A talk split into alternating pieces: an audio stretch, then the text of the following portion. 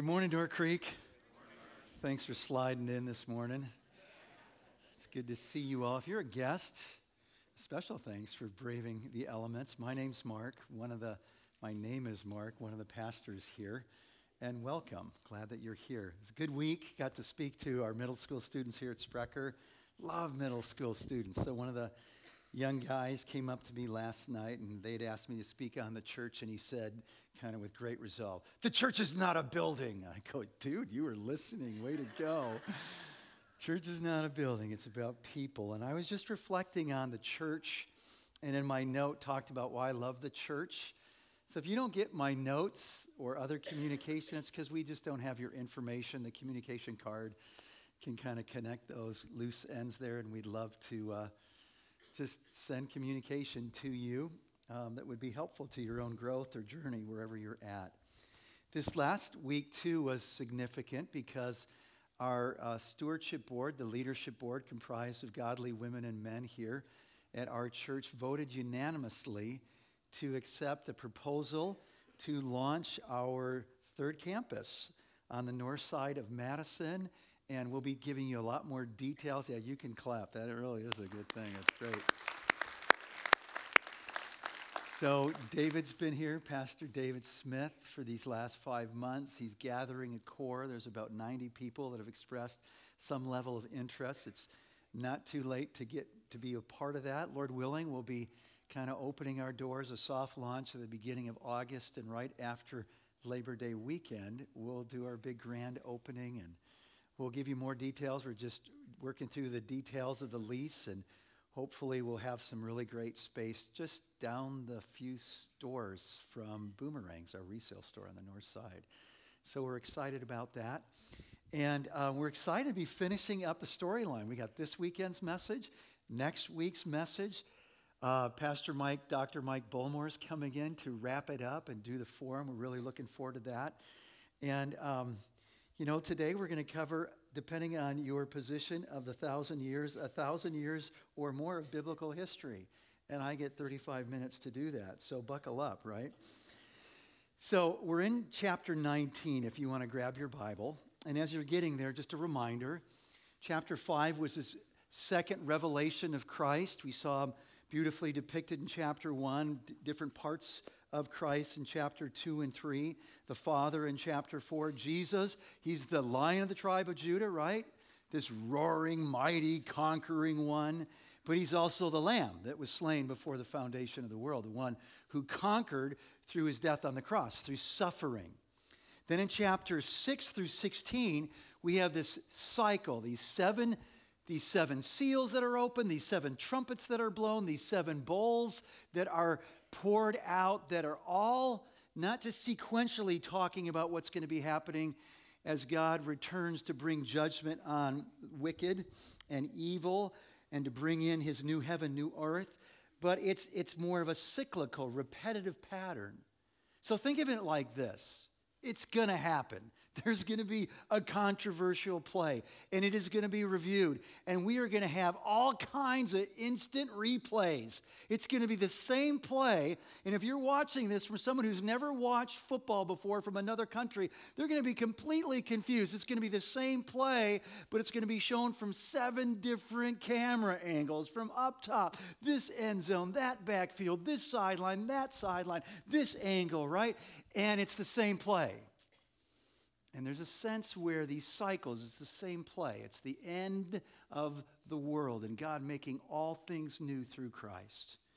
And so we've worked through that. Chapter 18 and 17 and 18 got to the specific judgment against Babylon, who's also called the great prostitute. This one who's in league with the beast. The beast has been empowered by Satan, the dragon, to deceive the nations, to rally the nations, to oppose God, his purposes, his Christ, Jesus, and his people. And Babylon, like the city of Babel of old, is set up opposed to God, proud, defiant. It talks about demons are associated with Babylon. The beast is associated with Babylon. All these kings and rulers are associated with Babylon, very likely in John's day. Babylon was Rome, the Roman Empire. Rome, uh, Babylon has been destroyed in chapters 17 and 18. Judgment. And there's two responses that God gave to his church relative to God's judgment against Babylon. The world system's opposed to God. One was in verse 5 of chapter 18 Church, come out of her. You're compromised. You're compromising. You've blended in to culture. You've taken on the values of the world, the ways of the world, the attitudes of the world. Come out of her. And then in chapter 18, verse 20, this, the injunction to the churches and rejoice that Christ has overthrown Babylon, that which has been opposed to his people, that which has actually destroyed and killed and murdered God's people. And so, chapter 19 then gives us the response of God's people in heaven, the martyrs who are praising God for his judgment and his judgments that are just and true. Verse 1 After this, I heard what sounded like the roar of a great multitude in heaven shouting, Hallelujah! Salvation and glory and power belong to our God, for true and just are his judgments. That might be a phrase in verse 2 that we underline. It's going to be a dominant thing to think about. For true and just are his judgments. He's condemned the great prostitute who corrupted the earth by her adulteries. He has avenged on her the blood of his servants. And again they shouted, Hallelujah! The smoke from her goes up forever and ever. So God is praised for his judgments, and his judgments are described with two words true and just. Just means right, means appropriate, fair. The word true speaks of things that conform to the facts, things that are real, not imaginary. True speaks of things like pure gold that has no impurities. Our justice has impurities because we don't know everything. Because it's easy for justice to be perverted and corrupted for selfish gains. Not God's justice, not his judgments. They are true, they are pure, they are conforming to the facts of what has happened. It's real and it's right. And when the church believes that, that God's judgments are true and just, that encourages us and strengthens us to endure. That sounds a warning to not compromise and not think we can have our feet in two camps the world opposed to Christ and Christ's kingdom. And it motivates us that we would live for Christ faithfully in this world, being a testimony to Him that would be used to draw other people to Him so that we would be part of God's mission of bringing more and more people before God where they see Christ as their Savior and don't meet them as their judge. And so we come to these two feasts in chapter 19. There's a wedding feast, it's one that depicts the close relationship that God desires with us, his people. It's a joyous, close relationship, often described in the scriptures, the relationship of God and his people, with words like a wedding, like words of marriage, of husband, words of adultery, of being unfaithful. Christ talks about his relationship to the church and uses the analogy of it's just like the husband and the wife. Ephesians chapter 5, Paul picks up on that. And so we read about this first feast. It's the wedding feast, and there's joy here, not for just what God is taking on and taking out wickedness, evil, Babylon, but what he's bringing in, what he's making new. And both needs to happen. When Christ comes back as judge to make all things new, to uphold God's perfect, holy justice, he's got to deal with evil. And he does. But he also brings in the new. Verse 6 talks about this wedding feast. Then I heard what sounded like a great multitude, like the roar of rushing waters and like loud peals of thunder, shouting, Hallelujah! For our Lord God Almighty reigns. Let us rejoice and be glad and give him glory for the wedding. Here's why because the wedding of the Lamb has come and his bride, the church, has made herself ready. Fine linen, bright and clean, was given her to wear. Fine linen stands for the righteous acts of God's holy people. Then the angel said to me, Write this Blessed are those who are invited to the wedding supper of the Lamb. And he added, These are true words of God. At this I fell at his feet to worship him. But he said to me, Don't do that. I'm a fellow servant with you and with your brothers and sisters who hold to the testimony of Jesus. Worship God, for it is the spirit of prophecy that bears testimony to Jesus. And so before all things can be made new. Before there's this beautiful reunion of God with his people because of what Christ has done, he's got to deal with the old. And we like, can't we just have the good part? Do we have to get into all the judgment part? So if you had a flood in your basement, and um, if you thought you took care of things only to find out that there's some like black crud growing on the walls, and you called in the professionals and they said, Hey, uh, that's black mold. Has anybody been sick in your house? Yeah. Like, we've had a lot of sickness. Well, we, we've, we've got to deal with this stuff and we got to take it out. So here's what we're going to do we're going to take all the drywall down and we're going to start over. And you go, well, dude, I, I, I finished the basement. There's a lot of sweat equity in this, and I've taken great pride in this. I don't want you to tear down what I've built. I just want you to go over it. And the guy goes, That's not how it works. You got to get it out. Your doctor says the tests have come back. The, the biopsy shows that the tumor is not benign, it's malignant. We got to cut it out. Then we're going to put you on a chemo regimen and, and we're going to give you radiation. You go, man, can't you just like make me healthier that'll be just stronger to fight that stuff? No, you, you, you got to take it out. You got to address it. God's addressing it. And if he didn't, he wouldn't be God. He wouldn't be who he said he is a God of justice and mercy. And so he deals with Babylon. And he's going to deal with Satan and the beasts and the prophet and the people who are in league with him. And we notice that the people, the bride, has made herself ready. How has she made herself ready for, the, for this wedding feast? How is the church ready to meet Christ? She's remained faithful amidst suffering in the pressures to conform.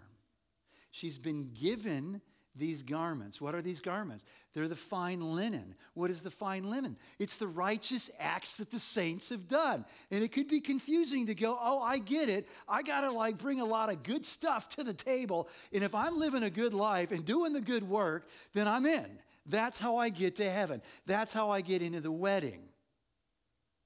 It kind of reads like that, but don't confuse the issue. We don't get into heaven on the merits of our own good works.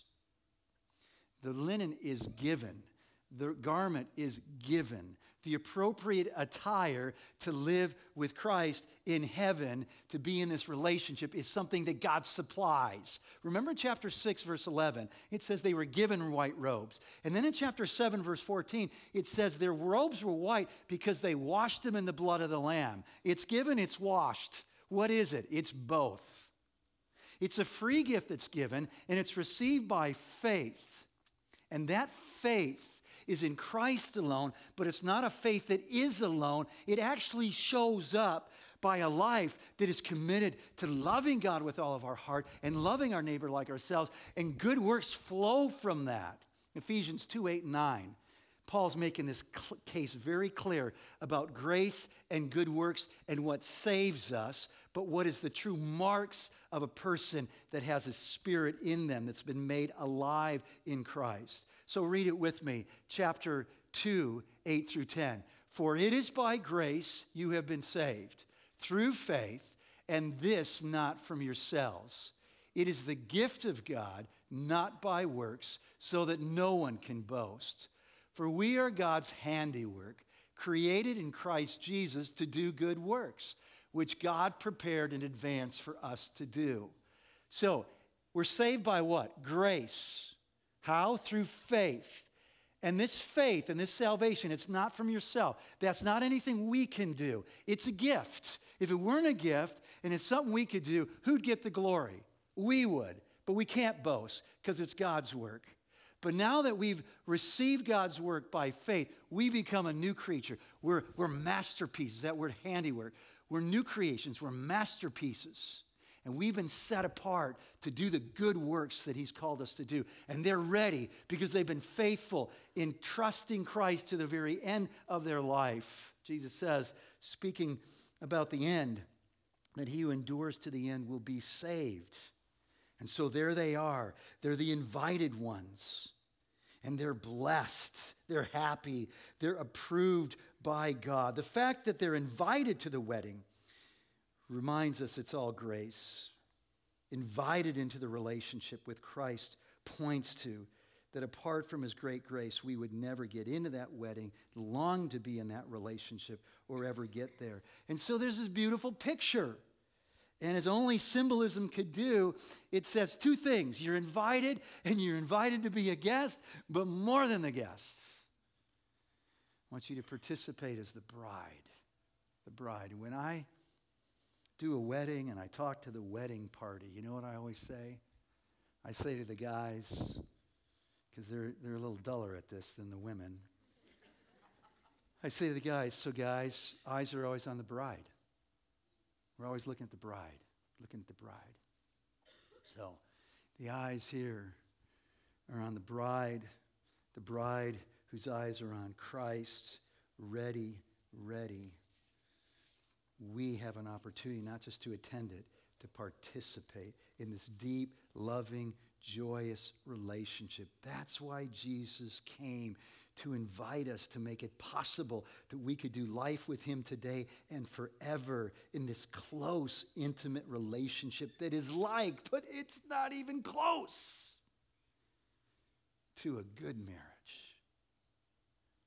We're not married in heaven, Jesus says. And we're not going to miss anything. You're married, you go, I don't like that part.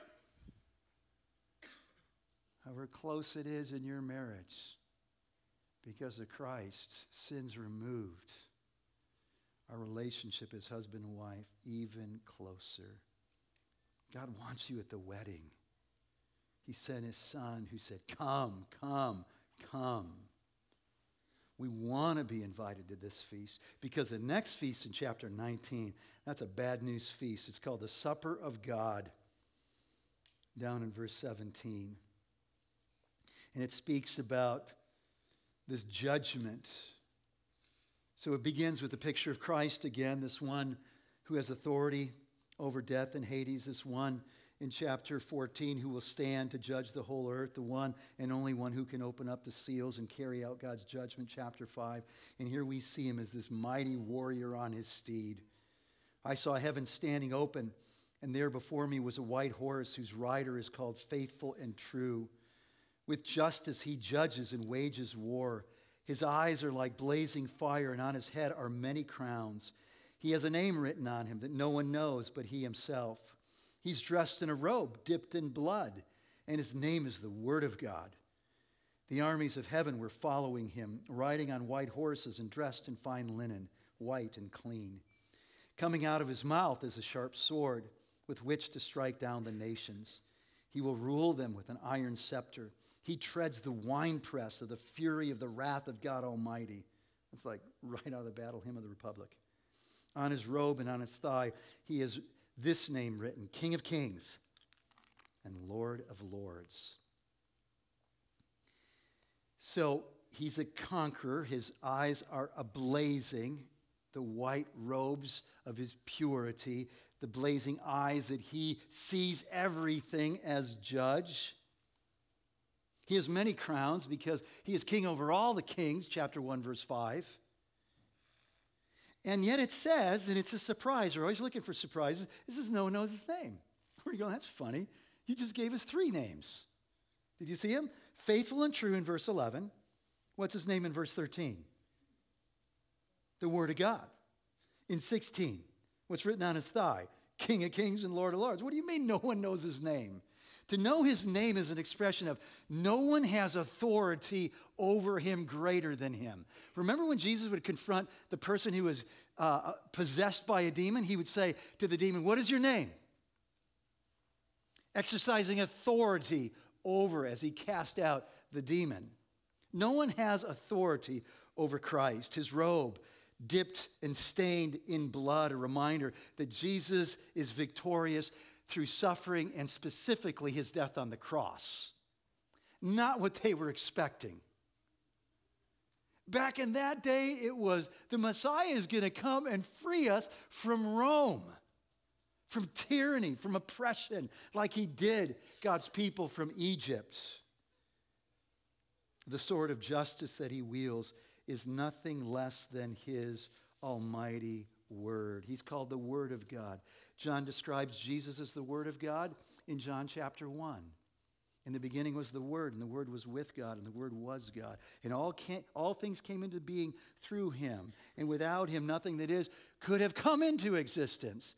When God said, Let there be light, John is telling us in John chapter 1 Jesus is the power of God's Word that brought light in this universe into existence.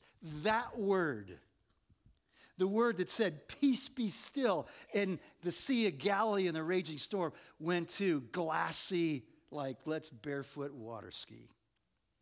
His word that raised Lazarus, his word that said, Your sins are forgiven to the paralytic, and then said, Rise, take up your pallet and walk. His word that healed the lepers and made the blind to see and the lame to walk. His word will judge and defeat all evil. And we have a foreshadowing picture of this in John's gospel when Jesus is in the Garden of Gethsemane praying with his disciples who are falling asleep. And then he gets up and he says, It's time to come. And just at that time, Judas, who betrayed him, right, comes with the priests and the temple guards and they're looking for someone. And Jesus says, Who is it that you want? They say, We want Jesus of Nazareth. And Jesus replies, I am he. Listen what it says in John 18, verse 6. When Jesus said, I am he, they drew back and fell to the ground. His word. Verse 15, that would strike down and defeat the nations who've come together for the big battle that, John, that Revelation 16, 14 through 16 has already talked about, where the demonic spirits perform miracles, and they gather the kings of the whole world to gather them for the battle on the great day of God Almighty, sometimes called the Battle of Armageddon. And so then we have this Hitchcock kind of moment in verse 17. For the birds are called in for that second feast, the great supper. We don't want any part of this because here's here it is. And I saw an angel, verse 17, standing in the sun, who cried in a loud voice to all the birds flying in midair, Come, gather together for the great supper of God. We've seen it. The turkey vultures circling in the air. Maybe there's one, maybe there's two, maybe there's three. Well, this is a sky full of them. And we know when the carrion's up in the sky, there's something dead on the road or in the field or about to die. And so they're gathered for battle, but this battle is over before it starts. Verse 19. Then I saw the beast and the kings of the earth. So the beast goes back to chapter 13. Someone that God, that the, the devil raises up to oppose God and his people. I saw the beast and the kings of the earth and their armies gathered together to wage war against the rider on the horse, Christ, and his army, his church, his people. But the beast was captured like before it started, before a sword was drawn from its saber, right? The beast is captured, and with it the false prophet. That second beast that chapter 13 talks about, who'd performed the signs, the miracles on behalf of the first beast. And with these signs, he had deluded those who had received the mark of the beast and, the, and worshiped its image. The two of them were thrown alive into the fiery lake of burning sulfur. The rest were killed with the sword, judged by the sword. God's word, Christ's word coming out of the mouth of the rider on the horse, and all the birds gorge themselves on their flesh. Utter destruction. I mean, that first feast and all the imagery, so beautiful fills us with joy. I want to be there. The food, the love, the joy. I want to be there. And then the horror of the scene of the complete destruction of evil. The beast, the prophet, those mentioned in chapter 13 are thrown into the lake of fire of burning sulfur, and the others are, are destroyed through the word of Christ, his perfect word of judgment. We pick up on that in verse 11 of chapter 20.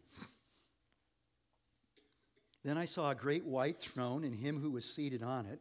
The earth and the heavens fled from his presence, and there was no place for them, no place to run and hide. I saw the dead, great and small, standing before the throne, and books were opened. Another book was opened, which is the book of life. The dead were judged according to what they had done, as recorded in the books. The sea gave up the dead that were in it, and death and Hades gave up the dead that were in them. And each person was judged according to what they had done. Then death and Hades were thrown into the lake of fire. The lake of fire is the second death, spiritual death, forever separated from God.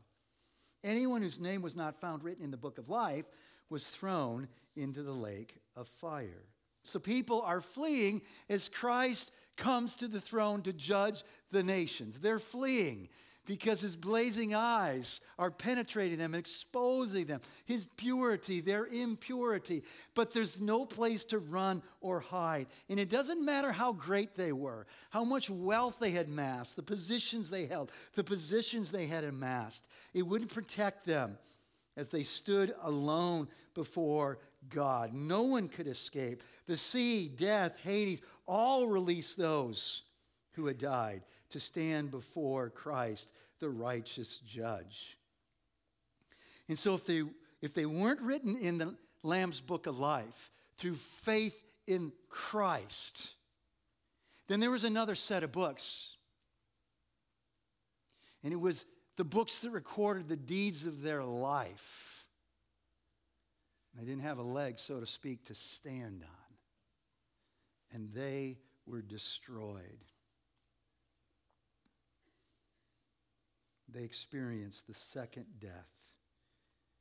God allowed them what He allowed them to do freely in this world, to do life without Him forever. And so the Lamb's Book of Life is kind of like the guest list of the wedding. And having ex- accepted the gracious invitation, they are spared, the text says, from the second death. They live forever. And so this leads us to the first 10 verses of chapter 20 that are the most contested, contentious, divisive, hard to understand passage of Scripture, arguably in the whole Bible, right here. So let's go to chapter 21. I'm just. So sadly, the teaching about the end, which is supposed to encourage and strengthen believers, has divided us and distracted us from the mission of the church. It's very, very unfortunate. I'm proud to say that that is not something that I've run into here at Door Creek, but some of us probably have.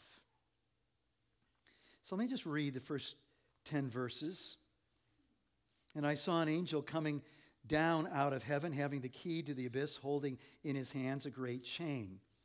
He sees the dragon, the ancient serpent, who is the devil or Satan. Satan means accuser, and bound him for a thousand years. All right, just check that thousand years.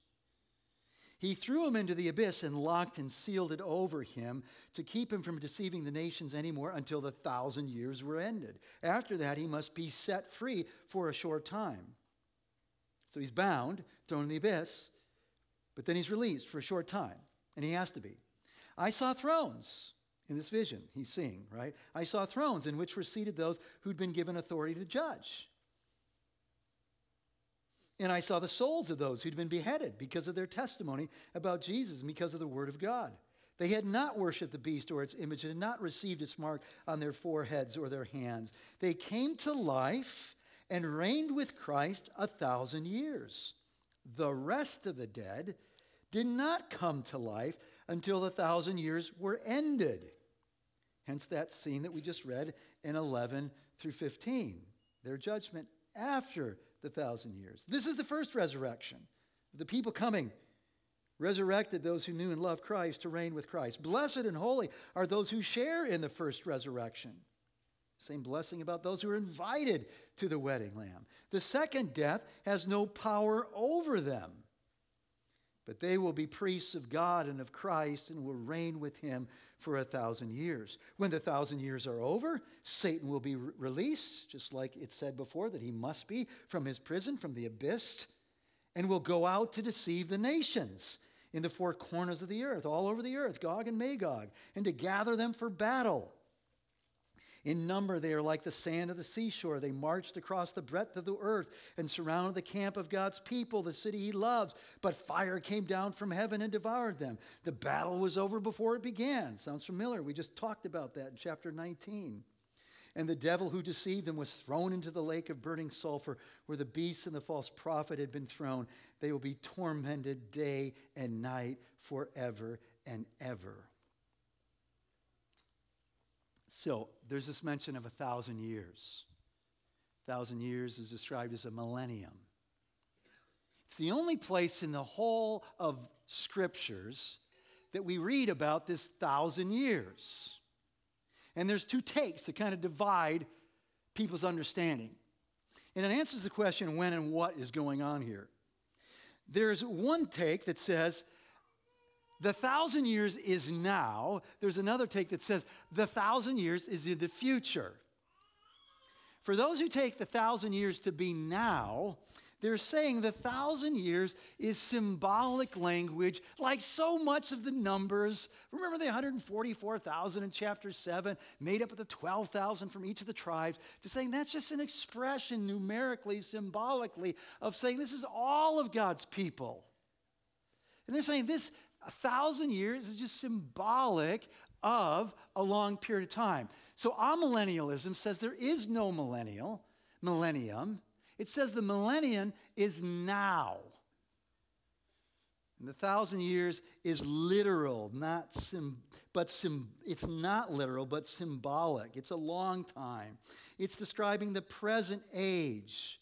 Satan has been bound. Jesus even talked about that in his ministry. How when the disciples went out, he said, I saw the strong man bound, restrained, as you take the gospel out to the nations. The amillennialists will say, the, the message is going out to the nations. And what we're waiting for next is for Christ to come back, resurrect the dead, judge the living and the dead, and set up the new heaven and the new earth.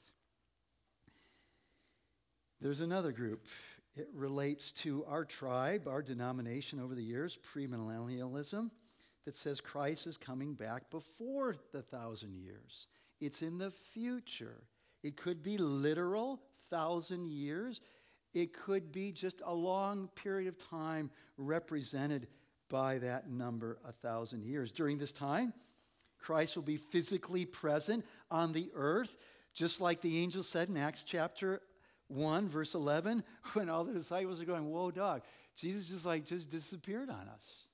And the angel said, Guys, what are you doing, man? Get to work. The one who went up like that, Jesus, he's coming back in the same way. Get ready, get to work. Get people ready for his return. Go and make disciples.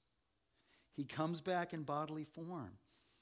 The church, those who believed in Christ, they, they meet him in the air and they joined those who are still here alive on earth in faith, and they set up this, this transition period. It's not the perfect new heaven and earth. There still is evil in the mix, but God's reign is pervasive in new ways. And at the end of that period, Satan is released. There's this big battle, and it brings up the second, re- the, the second resurrection, and it leads to the final judgment.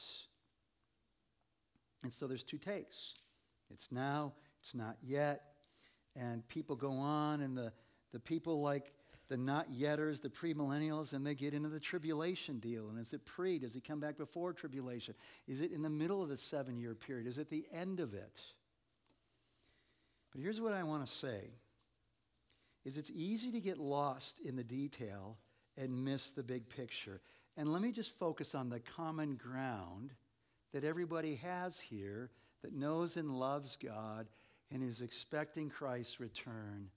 Here's what they all agree on that Jesus did come, that he came in a bodily form, that he died on the cross, that he was resurrected. After his resurrection, they believe that he ascended and that he's coming back, as he said, not as Savior, but as judge. They believe that he came, they believe that he's coming back as judge to make all things new.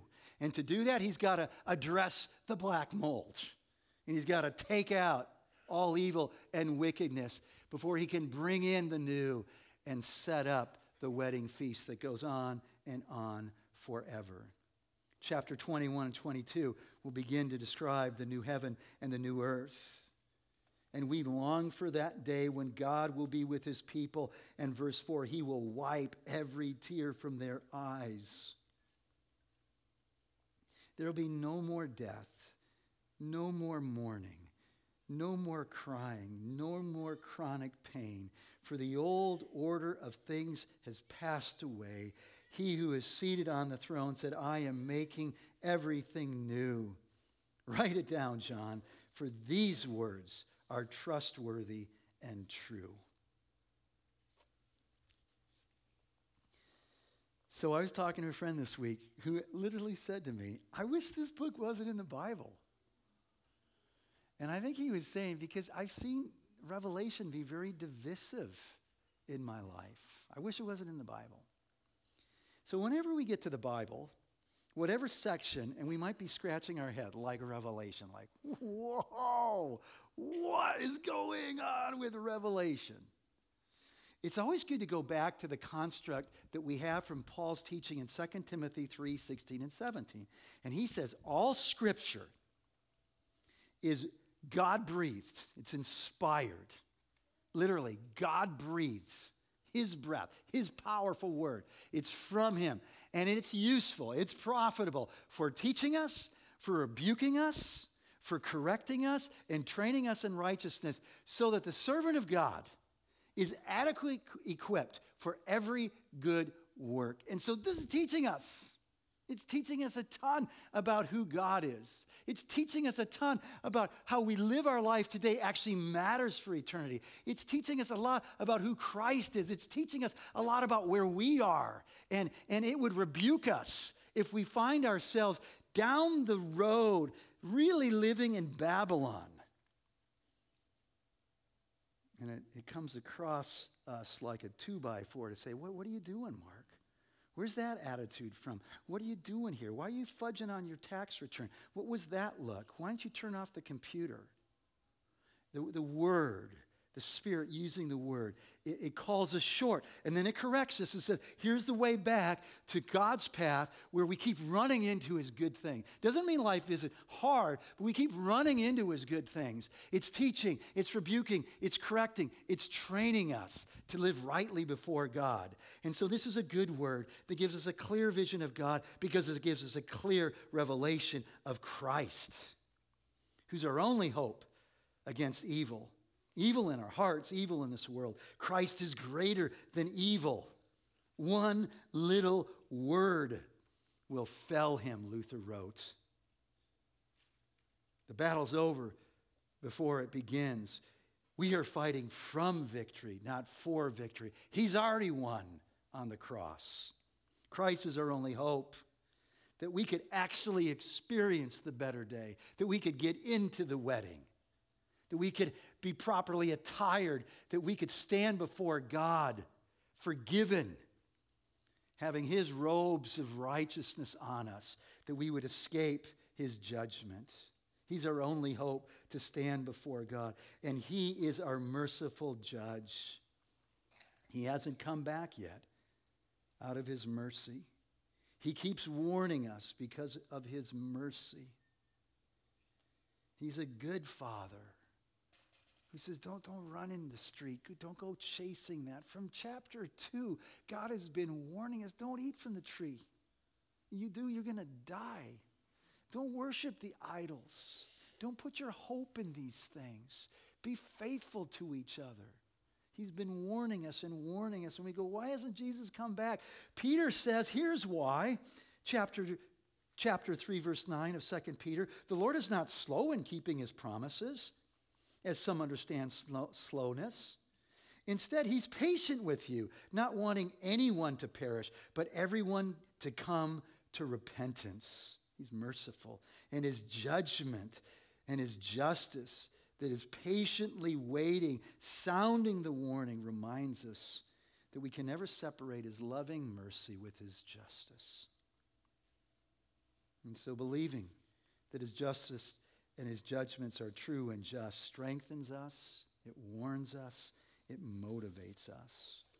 And so, I'll just close with the story that Jesus told about a king that had a wedding. And it said it's all about my kingdom and me being a king.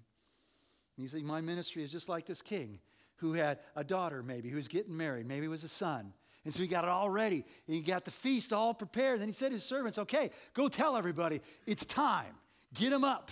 Get them up to the palace, and we're going to have a huge feast. And so the, the servants went out. They invited people, and the people said, Hey, man, I'm busy now. I got to attend to my field. I got business deal to work out. And the servants kept going out. Come on, come on, it's time. And, and they roughed up the servants. And some of them even killed the servants. And when the king found out that they'd killed his servants, he went after them and destroyed them. And then he told his servants, Keep going out. You go out in the cities, in the city streets and on the byways, and whether they've been good or bad, you invite them in. And they came and they enjoyed the feast. And then the king was walking around the wedding feast and he noticed someone that didn't have the right wedding attire on. He's in his cutoffs and flip flops. He says, Man, how'd you get in here? He says, You don't belong here. The only way you come into this wedding, you got to wear my wedding clothes, not yours. You know, it's really easy for us to think we're, we're in the wedding. We got the invitation. And, and the bottom line is, we actually could be trusting in our own good works. I told the junior high kids this week look, if you sleep in the garage this week, it doesn't make you a car. And just because you come to church and are here and let me include myself, doesn't mean we'll be there. That's a gift. That was an invite that we respond to by faith.